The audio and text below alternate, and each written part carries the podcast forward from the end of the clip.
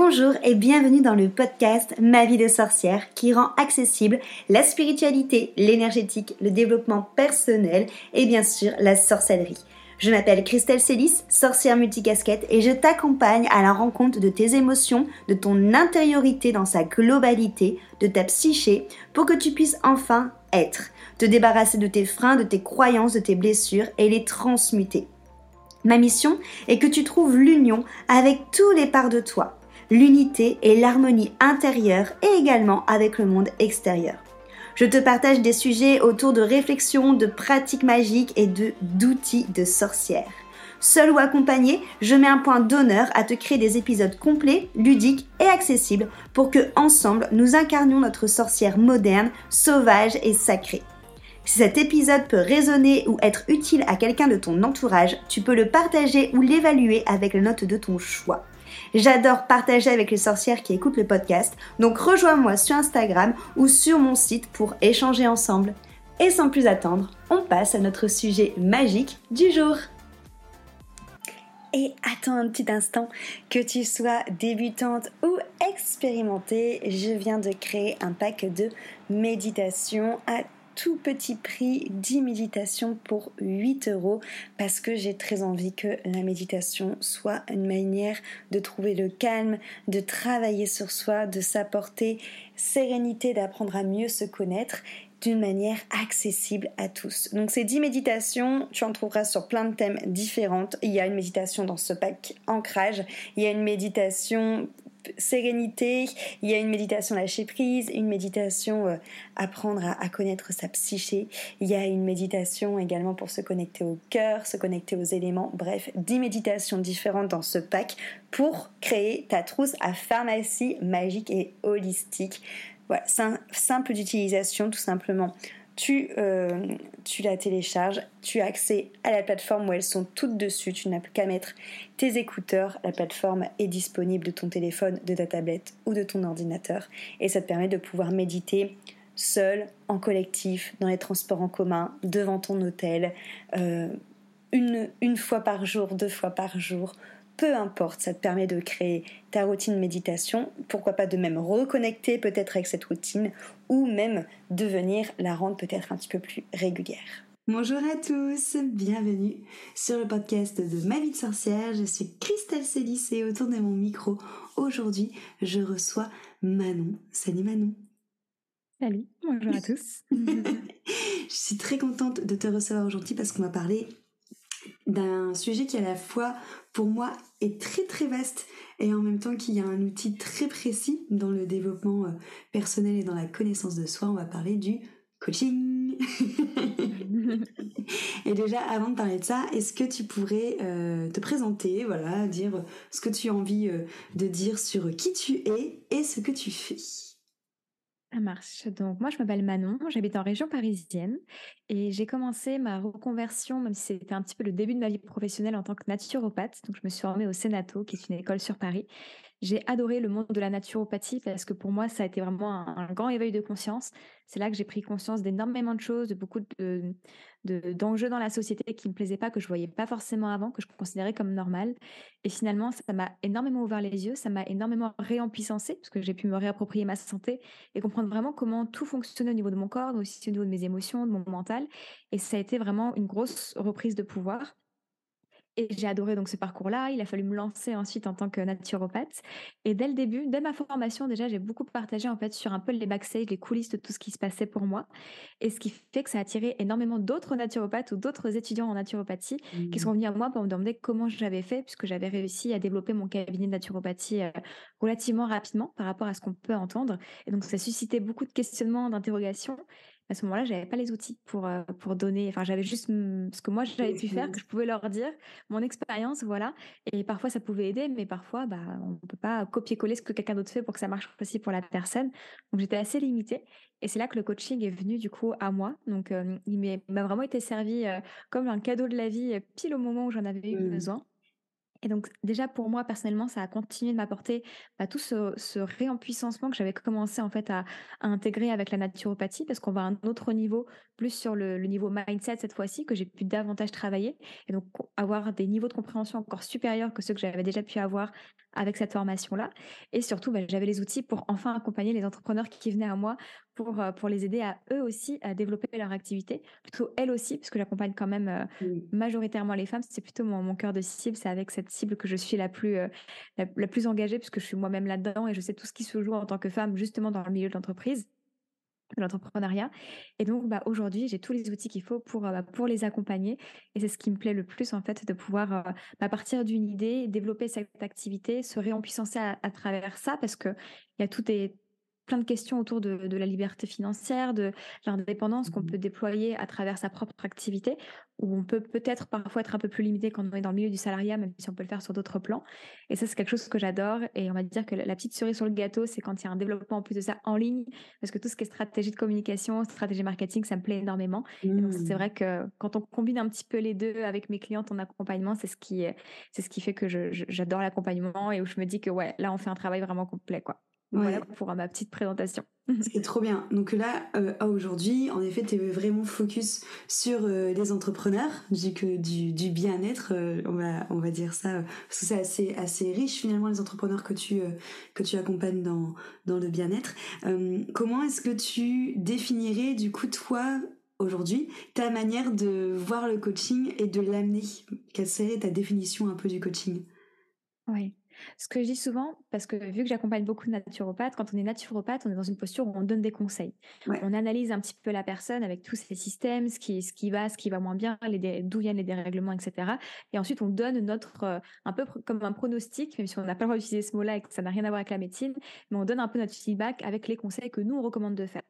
Et ça, c'est une posture qui est totalement différente dans le coaching, puisque en tant que coach, on se pose plutôt comme un miroir de l'autre pour l'aider à ce qu'elle puisse en fait percevoir et avoir accès à ses ressources intérieures, à son pouvoir personnel.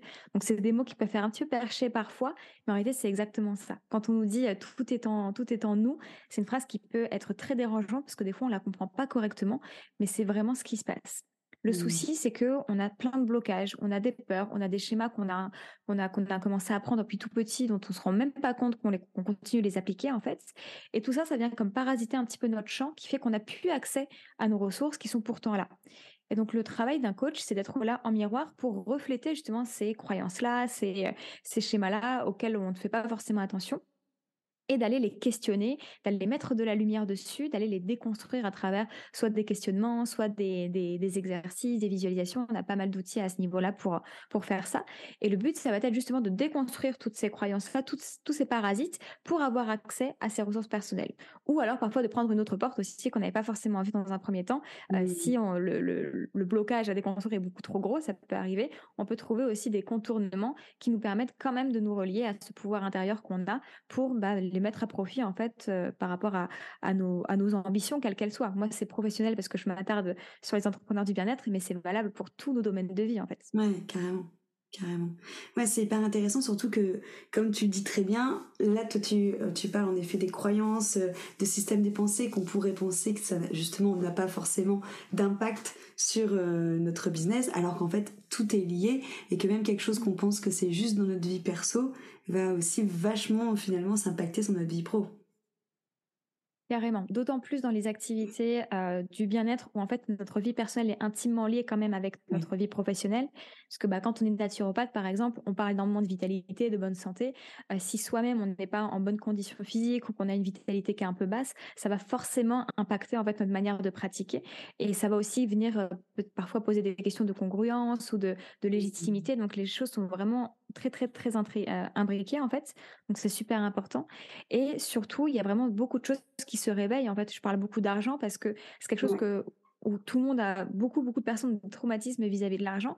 Et quand on est à son compte et quand le but de notre entreprise, c'est forcément de faire de l'argent pour pouvoir bah, vivre de son activité, pouvoir bah, remplir son frigo, payer ses factures et compagnie, on est obligé de travailler dessus, sinon ça peut vraiment faire des nœuds qui font que ça va tout bloquer. Alors que pourtant, on peut être une super naturopathe, une super énergéticienne dans les compétences, mais si on n'apprend pas à travailler sur cette relation à l'argent et autres traumas qui peuvent empiéter là-dessus, bah, ça peut tout verrouiller et c'est vraiment trop trop dommage quoi. Mais carrément, carrément. Ça c'est ça me fait hyper écho ce que tu dis euh, là actuellement. C'est vraiment le, le, travail que que je fais moi là-dessus justement sur le rapport à l'argent parce que je trouve en effet comme tu dis que c'est vraiment finalement fermer un robinet à cause de, croyances alors que ça pourrait être quelque chose de hyper fluide quoi.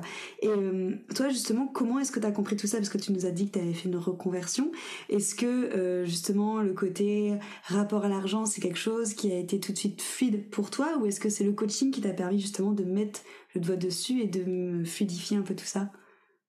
Le coaching a grandement aidé parce qu'en fait, je pense que j'ai jamais eu trop de gros soucis avec l'argent, donc j'avais des facilités dès le début, donc j'ai pu euh, avancer sans me rendre compte de tout ce qui se jouait. Et c'est après en avançant et en grandissant que, euh, en grandissant au niveau de mon activité, que j'ai pu voir en fait qu'en fait, si, il y avait quand même des choses que j'avais pas perçues jusque-là. Donc le mmh. coaching m'a beaucoup aidé, mais je dirais que euh, dès le début, ça a été relativement facile et maintenant, c'est ce qui peut me porter préjudice parce que j'ai toujours eu cette valeur euh, travail, travailler dur pour réussir. Et donc, j'avais la croyance que bah, plus j'étais à fond et plus euh, ça avait de chance de fonctionner. C'était un petit peu la logique des choses. Et donc, j'étais dans ce schéma-là. Et ça s'est confirmé, j'ai travaillé beaucoup. Et c'est ça, je pense, qui a fait que ça a bien marché aussi. Donc, mmh. euh, dans ce sens-là, ça ne m'a pas bloqué au début, parce que j'avais une croyance qui n'était pas forcément bonne, mais qui m'a été utile pour démarrer. Et ensuite, j'ai pu voir la limite de cette croyance, justement, vis-à-vis de l'argent, du fait que bah, mon énergie, elle n'est pas illimitée, que mon temps n'est pas illimité non plus, que c'est même si ça c'était limité, c'est peut-être pas la manière dont j'ai envie de vivre euh, simplement ma vie. Et bah là, tout de suite, ça a reflété énormément de choses par rapport à l'argent, parce que bah ça déconstruisait un petit peu mon, bah, mon système de croyance de si je veux réussir et avoir du temps et avoir de l'énergie, bah, ça va être compliqué en fait parce que pour moi j'ai besoin de sacrifier un petit peu ces deux-là pour pouvoir gagner de l'argent. Donc comment je peux faire pour avoir une vie abondante tout en gardant mon temps et tout en gardant mon énergie? Donc tout ça, ça a remis pas mal de choses en circulation que j'ai dû bah, que j'ai dû travailler et là le coaching m'a aidé à, prendre conscience de tout ça. Alors qu'avant c'était la mmh. logique des choses de euh, bah, si je veux réussir, je travaille beaucoup et bien sûr que ça va fonctionner. Mais euh, j'étais pas allée plus loin quoi. Carrément. Franchement, ouais, ça, justement, tu, vois, tu parlais de miroir tout à l'heure, là, tu me fais miroir de ouf. Mmh. Parce que là, on vient de, de déménager, du coup, enfin d'emménager plutôt avec euh, mon copain, et je me suis rendu compte qu'au mois de mars, vu que j'étais beaucoup dans les cartons, les travaux et tout ça, j'ai pas du tout travaillé, enfin beaucoup, enfin j'ai travaillé, mais beaucoup moins que d'habitude. Et j'ai aussi cette croyance de il faut travailler beaucoup pour mériter de gagner sa vie. Ouais, je me suis rendu compte au mois de mars en me disant bah merde en fait j'ai pratiquement pas travaillé et au final bah l'argent est rentré comme n'importe quel mois auquel euh, je bosse comme une acharnée tu vois. Et quand je me suis rendu compte de ça il y a eu un côté de moi qui me qui me où je me suis dit mais c'est trop cool! Et à côté de moi je me mmh. suis dit oh tu vois, en mode oh mon dieu, j'ai ralenti, ça veut dire que les mois prochains ça va ralentir. Et du coup, c'est hyper intéressant en effet de se rendre compte de ça parce qu'on est tellement, comme tu dis, imbriqué dans cette notion de il faut faire tant d'heures, même depuis l'école en fait, il faut travailler euh, mm. beaucoup pour pouvoir avoir des bons points, des trucs comme ça, que du coup, il n'y a pas euh, cette croyance, alors que c'est vachement à la mode, de cette côté slow, tu sais, de travailler finalement peu d'heures mais hyper efficacement et euh, d'avoir euh, bah, finalement du temps pour soi, de l'énergie euh, et de pas tomber dans le burn-out ou dans être focus que sur sa vie pro quoi. Donc c'est c'est hyper intéressant parce que c'est encore quelque chose à mon sens qui va à l'encontre de ce que la société nous nous dit en fait.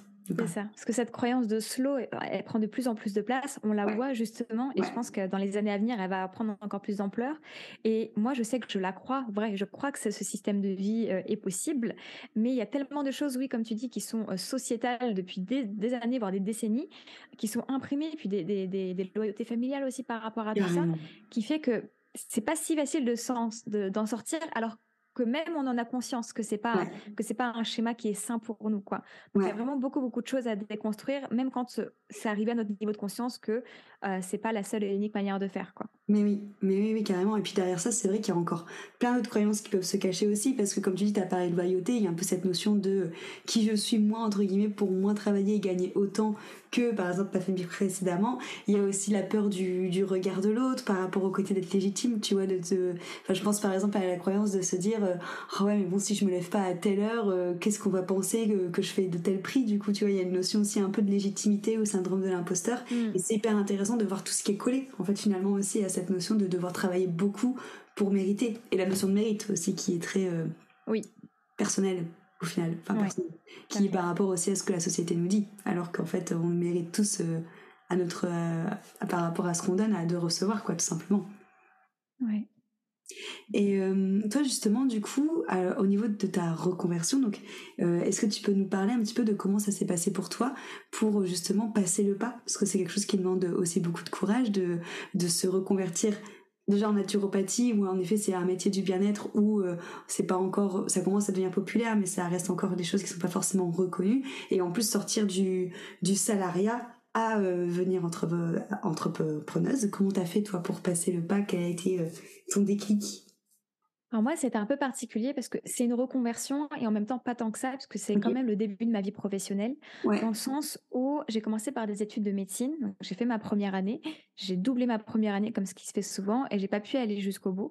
Et donc là, il a fallu en fait que je me pose des questions de qu'est-ce que j'allais faire. Et c'est mmh. pile à ce moment-là, pendant cette deuxième première année, du coup, que j'ai pris conscience de pas mal de choses au niveau écologique, au niveau éthique, avec euh, tout ce qui est éthique animale notamment, euh, et c'est là que j'ai ouvert les yeux en fait sur euh, sur le monde. J'ai vu une autre réalité que j'avais pas perçue du tout euh, juste jusqu'avant. jusque-là plutôt. Et bah, je me rendais compte qu'il y a plein de métiers en fait que je me fermais parce que je me voyais pas faire de, travail dans la restauration parce que à ce moment-là c'était impossible pour moi de cuisiner, d'apprendre à cuisiner du poisson, de la viande ou quoi que ce soit. travailler dans la mode alors que je suis du genre à tout acheter de seconde main et plutôt minimaliste, ça me paraissait inconcevable. en fait, je voyais toutes les portes se fermer. Je me disais mais mince, qu'est-ce que je vais pouvoir faire de ma vie? Ouais, c'est ça c'était vraiment compliqué. Je me dis, mais là, il y a plein de choses que je ne peux plus accepter. Donc, qu'est-ce que je fais en fait? Mmh. Et euh, c'est là qu'on m'a parlé de la naturopathie pendant un, bah, l'été de, cet été-là, je crois. Euh, où en fait on a mis des mots sur euh, ce qui moi ce que je recherchais en fait à travers les études de médecine. Puisque moi j'ai toujours été attirée par ce côté euh, bah, d'aide d'accompagnant de santé de comprendre ce qui se passe à l'intérieur de mon corps etc la première année elle n'est pas révélatrice vraiment de ce qu'on va faire en médecine. Donc je me disais que c'était bah, la la voie logique en fait pour pour pour être dans ce milieu en mmh. fait, pas du tout. Et quand on m'a parlé de la naturopathie de ce en quoi ça consistait, et qu'en plus ça englobait toutes les valeurs que je, que je commençais en fait à nourrir suite à toutes ces prises de conscience, bah ça a vraiment fait tilt en fait dans ma tête en me disant bon bah en fait s'il y a quelque chose qui existe et ça coche vraiment toutes les cases. Donc la naturopathie c'était parfait. Le souci, c'est qu'effectivement, c'est un, métier qui n'est pas encore reconnu, qui est par des voies transverses, avec des écoles privées qui sont relativement chères. Le Sénato, moi, j'avais dû payer 11 000 euros, euh, plus tous les annexes euh, bah, qui sont pas pris en compte à, l'inscription. Et du coup, c'est comme ça que j'ai commencé à travailler pour payer mes études, en fait, puisqu'à cette époque-là, je vivais encore chez mes parents, euh, parce que j'ai commencé mes études, j'ai commencé mon inscription, j'avais 19 ans, et ma formation, je vais avoir 20 ans, à peine 21 ans quand je l'ai, quand je l'ai commencé. Et donc, j'ai commencé à travailler pour économiser et payer euh, cette école-là. Et c'est là que je me suis prise au jeu du salariat parce que j'ai beaucoup aimé euh, l'endroit dans lequel je me suis euh, installée en, tant qu'employée. Et du coup, j'ai fait les deux en parallèle pendant toute ma formation. Et donc, mmh. le grand saut vers l'entrepreneuriat a été plus ou moins facile. J'ai quand même retardé. Je pensais le faire beaucoup plus tôt. Mais vu que je me plaisais là où j'étais, je l'ai retardé un petit peu. Mais le grand saut a quand même été facile parce que c'était c'est pour ça que j'avais commencé à travailler. Donc c'était la suite logique en fait pour moi de je le fais en attendant de finir mes études et de pouvoir enfin m'installer. Mmh. Donc ça a été assez différent de, la plupart des personnes qui doivent vraiment faire une reconversion et donc lâcher toute la sécurité euh, qu'ils ont cru percevoir dans le salariat. Euh, c'est quand même une autre dynamique en fait que moi j'ai vécu. Ouais, ouais, carrément, parce que du coup, c'était déjà ton cheval, cheval de bataille dès le début, quoi, en mode, c'était vraiment mon but c'est ça donc du coup euh, ouais c'est c'est c'est hyper courageux parce que du coup c'est pas non plus quelque chose qu'on a qu'on a forcé. Alors si, il y a des personnes où c'est inné en effet, où ils se disent direct, euh, je veux euh, être entrepreneur ou je veux avoir une entreprise, mais c'est vrai que c'est assez rare de se de sortir tout de suite des cases euh, et des rails comme ça. dans ta famille justement, tu avais des entrepreneurs toi qui t'ont inspiré là-dessus ou c'est vraiment éclos en toi bah, je pense que j'avais pas tellement perçu à la base que ça allait être un boulot d'entrepreneur. Moi, je voyais le métier de naturopathe, d'accompagnant, et euh, pour faire ça, il fallait être entrepreneur. Tu vois, c'était plus dans cette logique des choses. Ah, j'avais pas trop euh, perçu ça au début, mais je me suis très vite rendu compte de, bah, de l'enjeu qu'il y avait derrière de créer son entreprise.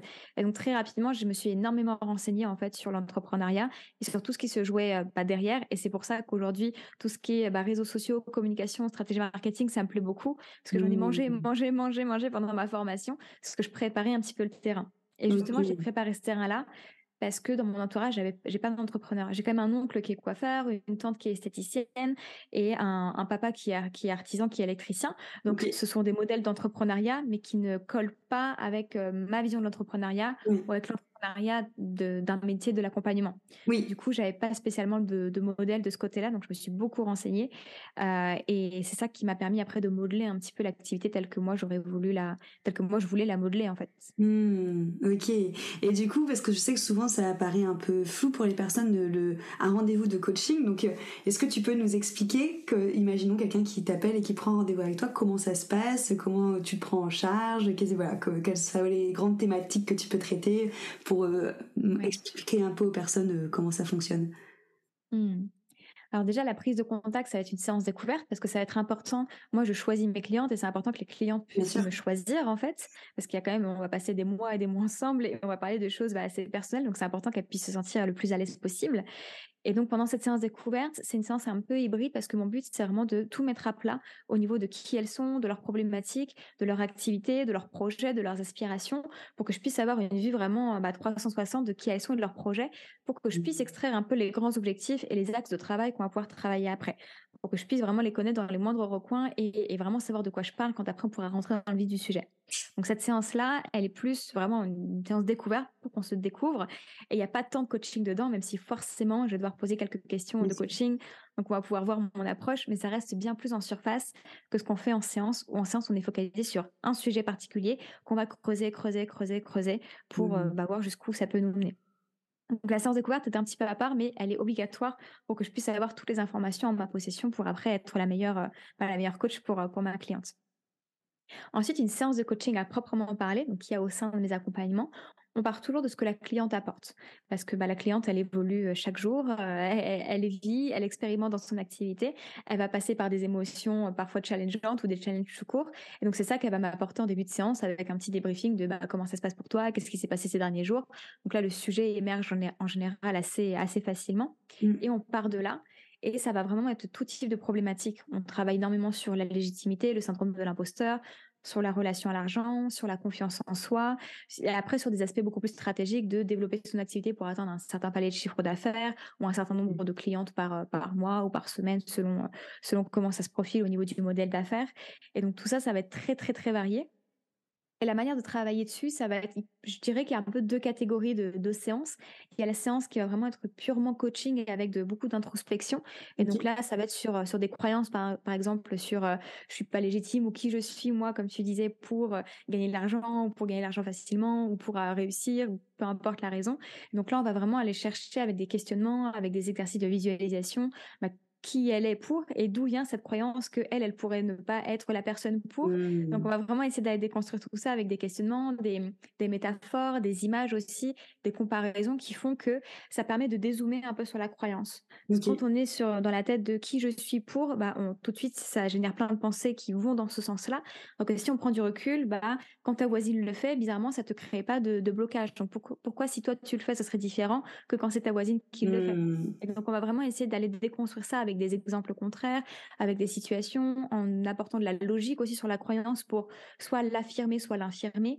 Et donc, c'est des choses qui c'est pas une séance, ça peut, des fois il peut y avoir des déclics qui font que ah bah oui tout euh, tout s'éclaire et en fait la croyance change complètement de bord, mais souvent c'est pas tant le cas. Souvent c'est quelque chose qu'on amorce en fait, on commence à déconstruire et du fait d'avoir porté la conscience dessus, c'est un travail qui va continuer dans l'invisible sur les jours, les semaines, voire les mois après, avec d'autres choses qui vont venir un petit peu euh, raviver euh, le, feu de la discussion, qui font que petit à petit, c'est un travail de déconstruction qui va se faire sur le long terme. Mmh. Mais c'est pas des séances où euh, d'un coup, pouf, ça y est, ça a tout révolutionné et je suis une nouvelle personne. Ça peut mmh. arriver, mais c'est rare.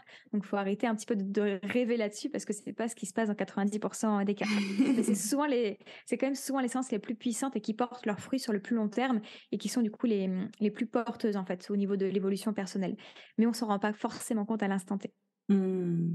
Et ensuite, il va y avoir un deuxième type de séance qui va beaucoup plus être dans le passage à l'action, parce que le coaching, je l'ai pas dit aussi quand j'ai présenté ce qu'était le coaching, ça sert effectivement à déconstruire toutes ces croyances, mais le but de tout ça, c'est d'avoir accès à ses ressources personnelles pour créer et pour passer à l'action. Et donc, il y a cette deuxième partie-là, on va beaucoup plus être dans tout ce qui est brainstorming, passage à l'action avec un plan d'action, euh, des étapes, et donc dans un, aspect beaucoup plus stratégique, brainstorming, voire mentorat, que moi, je peux, que je peux adopter aussi. Et, là, c'est des séances que j'adore parce que bah, on, on voit le résultat tout de suite. En fait, c'est des séances où on repart hyper motivé parce qu'on sait exactement quoi faire, on a la motivation de le faire parce qu'on sait pourquoi on le fait, avec quelle énergie on y va, quelle énergie on a envie d'y mettre. Et du coup, c'est là où on, c'est la concrétisation en fait de toute la déconstruction qu'on a pu faire avant pour se réapproprier son mmh. pouvoir et le, et le, et le, et le remettre à l'extérieur dans le sens le, le déployer en fait et le révéler. Donc c'est des séances qui sont vraiment super chouettes euh, et que, que j'aime beaucoup, mais qu'on peut on peut pas toujours faire des séances comme ça parce qu'il faut d'abord déblayer le terrain un petit peu euh, en général avant quoi. Ouais, ouais, carrément, c'est logique. Et généralement, tu accompagnes les personnes sur combien de temps, du coup, avec tout ça? Alors j'ai commencé par des accompagnements de trois mois sur six séances. Il y avait vraiment un goût de trop peu à la fin parce que on, on a arrêté pile au moment où justement il y avait le feu qui était là pour pouvoir être déployé. donc c'est très frustrant. Et donc maintenant je suis passée à 4-5 mois. Donc c'est des accompagnements de huit séances. Et là tout de suite c'est on commence, on peut voir l'aboutissement en fait de tout ce qu'on a pu travailler au, début de l'accompagnement et c'est beaucoup plus euh, beaucoup plus fluide comme ça des deux côtés. Bah ouais, carrément, ouais. Puis comme tu dis, il n'y a pas cette notion de toi de te dire Ah, je voulais, entre guillemets, j'aurais pu faire encore plus avec elle. Mmh. Et tu pas non plus la coacher en face qui est en mode Oh, mais qu'est-ce que je fais maintenant? Donc là, vous mmh, pouvez avancer euh, ensemble carrément. Et c'est, euh, puis c'est toujours, euh, je trouve ça toujours hyper, hyper chouette aussi de pouvoir faire un, un, chemin plus long que, entre guillemets, se lâcher comme ça en cours de route sur, au, au milieu du chemin. Donc, carrément. Justement, là, si on repart de toi, ton expérience par rapport à ton activité, à l'entrepreneuriat, à ton parcours, quels sont justement, euh, comment je vais poser cette question-là, quels sont ce qui te plaît le plus dans l'entrepreneuriat, dans ton travail, ce qui te fait le plus vibrer? Hmm forcément, les séances de coaching, déjà, c'est en numéro un, parce que même si j'arrive parfois, ça peut m'arriver de pas de pas d'être pas trac ou d'être un peu fatigué ou quoi, du fait de me connecter en fait avec l'énergie de, ma coachée que j'ai en face, de ses projets et qu'on réanime bah, justement cette fameuse flamme, c'est quelque chose qui, qui me fait énormément vibrer et, et je vis par procuration un petit peu ce que ce qu'elle vit et, cette émulation, cette, cette motivation. Donc ça, c'est un truc que j'adore.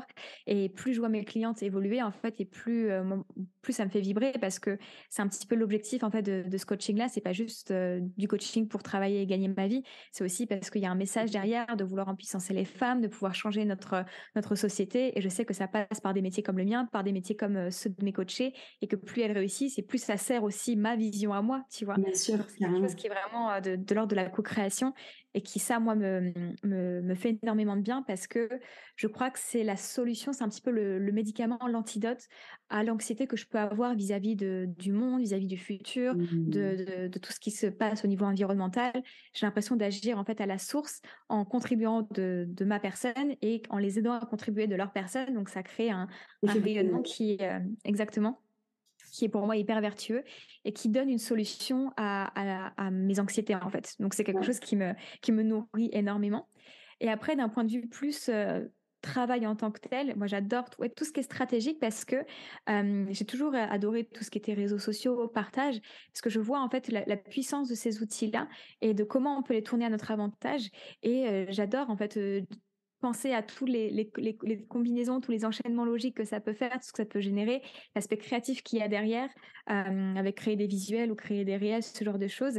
C'est quelque chose qui est du travail, qui demande beaucoup de temps et en même temps qui nourrit tout cet aspect créatif euh, en moi et qui me permet aussi de, de, partager ce message à plus grande échelle que simplement avec mes coachés qui sont forcément dans un nombre plus réduit. Donc c'est un aspect que j'aime aussi beaucoup, beaucoup parce que... Euh, ouais, je retrouve un élan de créativité euh, que je peux exprimer d'une manière assez euh, original, je trouve, que, que dans ma vie euh, juste personnelle. Donc, c'est, ce sont les deux mmh. aspects principaux, je dirais, que, que j'adore par-dessus tout euh, dans mon métier. Quoi. Ok, et du coup, bah, je vais te poser euh, l'antithèse de cette question. Quelles sont au contraire les choses, en effet, qui, que tu fais peut-être plus avec des pieds de, de plomb qui te font moins vibrer? Bah, tout ce qui est facturation, admin, moi plutôt j'aime plutôt bien, ça permet de mettre les idées en ordre, donc je sais que c'est ce qu'on attend souvent comme réponse, mais pas tellement. mais moi ce serait plutôt les mails. Je suis très très mauvaise pour gérer mes mails parce que euh, même quand c'est des mails de mes clientes, alors que pourtant elles me racontent des super belles nouvelles, j'adore les lire, mais je les lis toujours spontanément quand, quand je le reçois. Mais vu que je suis pas dans les dispositions pour y répondre, bah, je les laisse pour plus tard. Et du coup, je vois l'action de me mettre devant mon ordinateur pour traiter tous les mails que j'ai pu lire déjà et du coup me replonger dessus et voir à qui je dois répondre, à qui c'est juste un newsletter ou un truc comme ça. C'est un truc que, que, que j'aime pas parce que je, je suis jamais dans les bonnes dispositions pour le faire.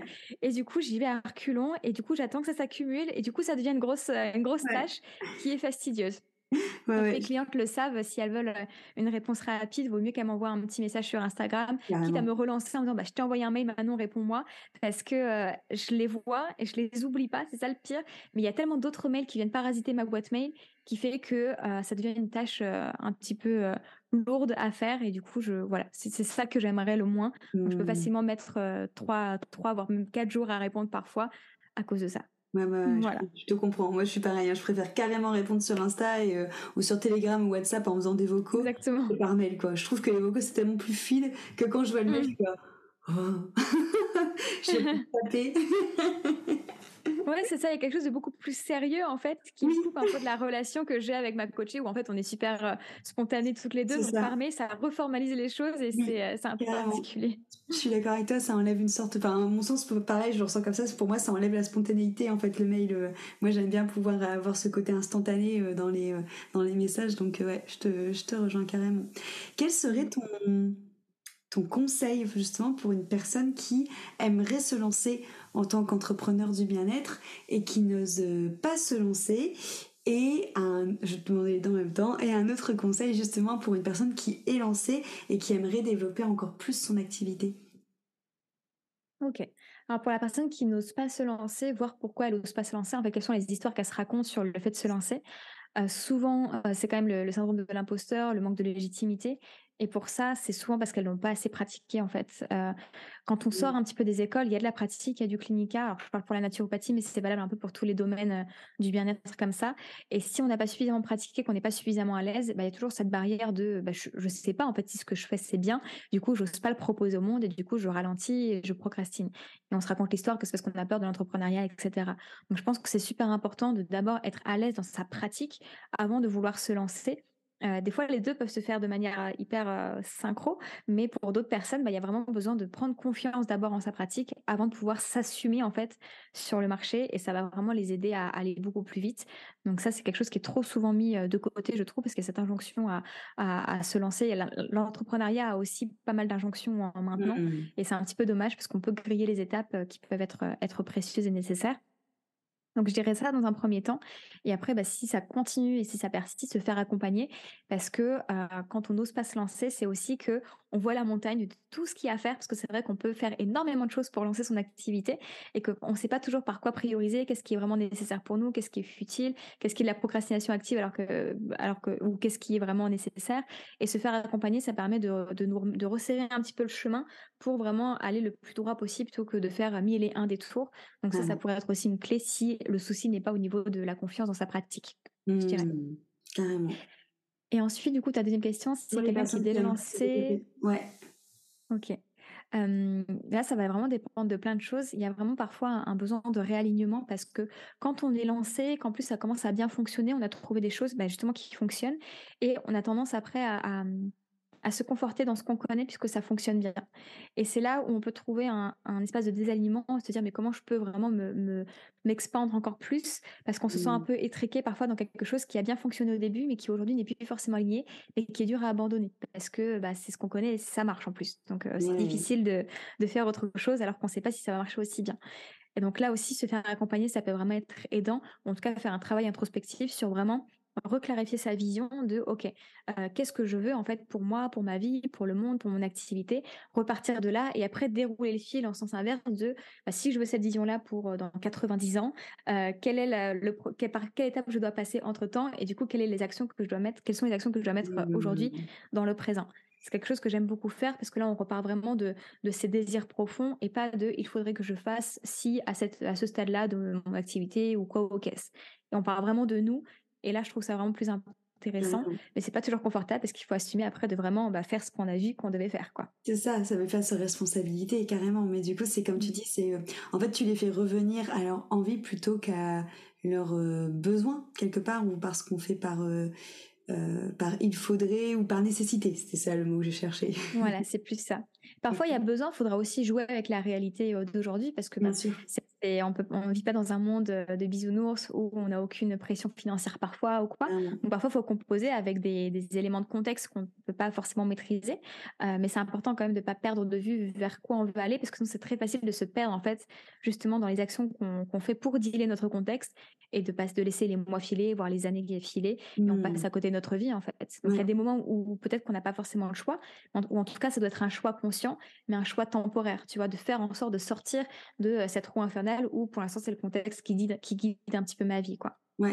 C'est hyper intéressant ce que tu ce que tu dis là, ce que tu partages parce que c'est vrai que pourtant tu vois moi je suis dans tout ce côté justement euh, développement euh, personnel, spirituel et tout ça, mais je trouve que des fois il y a un peu une ambivalence en tout cas qui se joue dans cette notion justement où tu sais que c'est possible par exemple de travailler, bah, comme on disait tout à l'heure par exemple si on prend l'exemple slow, de gagner plus, ou tu sais que c'est possible de si ça te fait vibrer et d'écouter que tes envies que ça va fonctionner, mais comme tu l'as dit aussi il y a ce côté où tu es tiraillé en mode bah il faut pas non plus obligé oublier notre euh, la société et du coup ce qu'il euh, faut faire pour mm. pouvoir bah, répondre à ses responsabilités et je trouve que parfois c'est dur en effet bah, de trouver finalement cet équilibre entre les deux tu vois? De pouvoir euh, à la mm. fois écouter bah, ce qui nous fait vibrer et envie surtout quand on sait que c'est possible de pouvoir le faire et en même temps voir ce qu'on attend entre guillemets un peu de nous et voir comment est-ce qu'on se positionne par rapport à ça quoi Ouais, c'est ça, ça demande vraiment une prise de recul en fait et de choisir ce qu'on fait justement en lien avec tout ce qui est sociétalement attendu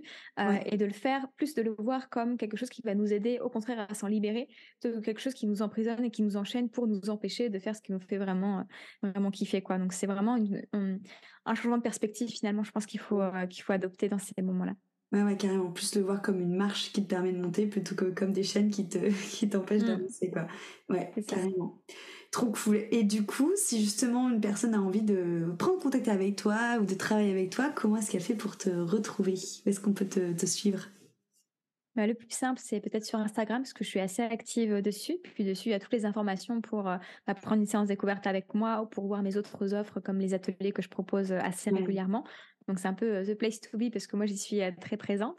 Et sinon, bah, si le format audio, justement, podcast, comme on fait aujourd'hui, vous plaît, bah, j'ai aussi un podcast qui s'appelle Oser rêver grand, où je sors bah, des épisodes concernant l'entrepreneuriat, mais au retour d'expérience, et où j'interview aussi d'autres d'autres entrepreneurs qui ont réussi pour justement essayer de décrypter comment elles ont fait. Parce que bah, moi, j'ai pu donner ma méthode ou mon chemin à moi, mais plus vous allez voir bah, des chemins différents, et plus ça pourra vous inspirer pour créer le vôtre, plutôt que de dupliquer, comme on disait au tout début, des méthodes qui ne fonctionnent pas forcément quand c'est pas individualisé. Donc j'aime bien aller creuser le parcours de chacune pour, pour déceler les bonnes clés et celles qui peuvent nous servir et celles qu'on aura envie de laisser de côté parce que ça ne nous parle pas. Ouais, carrément. C'est vrai que je, je, vous encourage à aller écouter le podcast parce que moi je l'écoute et je l'aime beaucoup. Je trouve qu'il est très inspirant mhm. quand on est dans, dans l'entrepreneuriat. Génial. Merci Manon pour euh, tout ce partage. Est-ce qu'il y a quelque chose d'autre que tu as envie euh, d'ajouter, un, un, mot, un conseil euh, ou une information en plus? Bah, c'est un petit peu le, le, mot de mon, de mon podcast, mais oui, autorisez-vous à, rêver grand. Je pense que c'est ça en fait qui plombe beaucoup nos ambitions et notre réussite, c'est qu'on se résigne, on se compte contente, oui, on se contente d'une réalité parce qu'on l'a toujours vue telle qu'elle. Et en fait, moi, ce qui m'a vraiment aidé à, me déployer et à, bah, à, oser rêver grand, c'est justement de m'autoriser à rêver grand et avoir d'autres possibles, en fait, et, d'y croire. Parce qu'avant, je pouvais les voir comme des rêves utopiques. Maintenant, je le vois comme une réalité possible vers laquelle je peux vraiment aller si je m'en donne les moyens. Et ça, ça a mmh. tout changé parce que ça m'a permis vraiment de donner du sens à ce que je fais plutôt que de rentrer dans le, les, dans, dans le moule de la vie parfaite euh, qu'on nous, nous, met sous le nez depuis, depuis des années. Et c'est dommage parce que ça, ça ferme énormément de portes. Donc, ah autorisez-vous à rêver grand. Mais oui, oui, puis comme tu dis, en fait, finalement, de le voir comme quelque chose de possible, tu le fais changer de dimension. Donc, euh, euh, plutôt que de le laisser dans un truc nébuleux, bah, tu le mets dans la matière, quoi. Exactement. Trop cool. Merci beaucoup pour cet échange, c'était chouette. Ouais, merci beaucoup à toi. C'était des super questions, un super chouette moment. Donc, je suis trop, trop, trop contente d'avoir partagé ça avec toi. Trop bien. Vous pouvez du coup rejoindre euh, Manon. Je vous mettrai toutes les petites infos euh, dans la description euh, du podcast ou de la vidéo si tu regardes ça sur YouTube. Et merci beaucoup Manon pour, pour cette belle échange. Merci à tous pour votre écoute et à très très vite. Bisous Manon.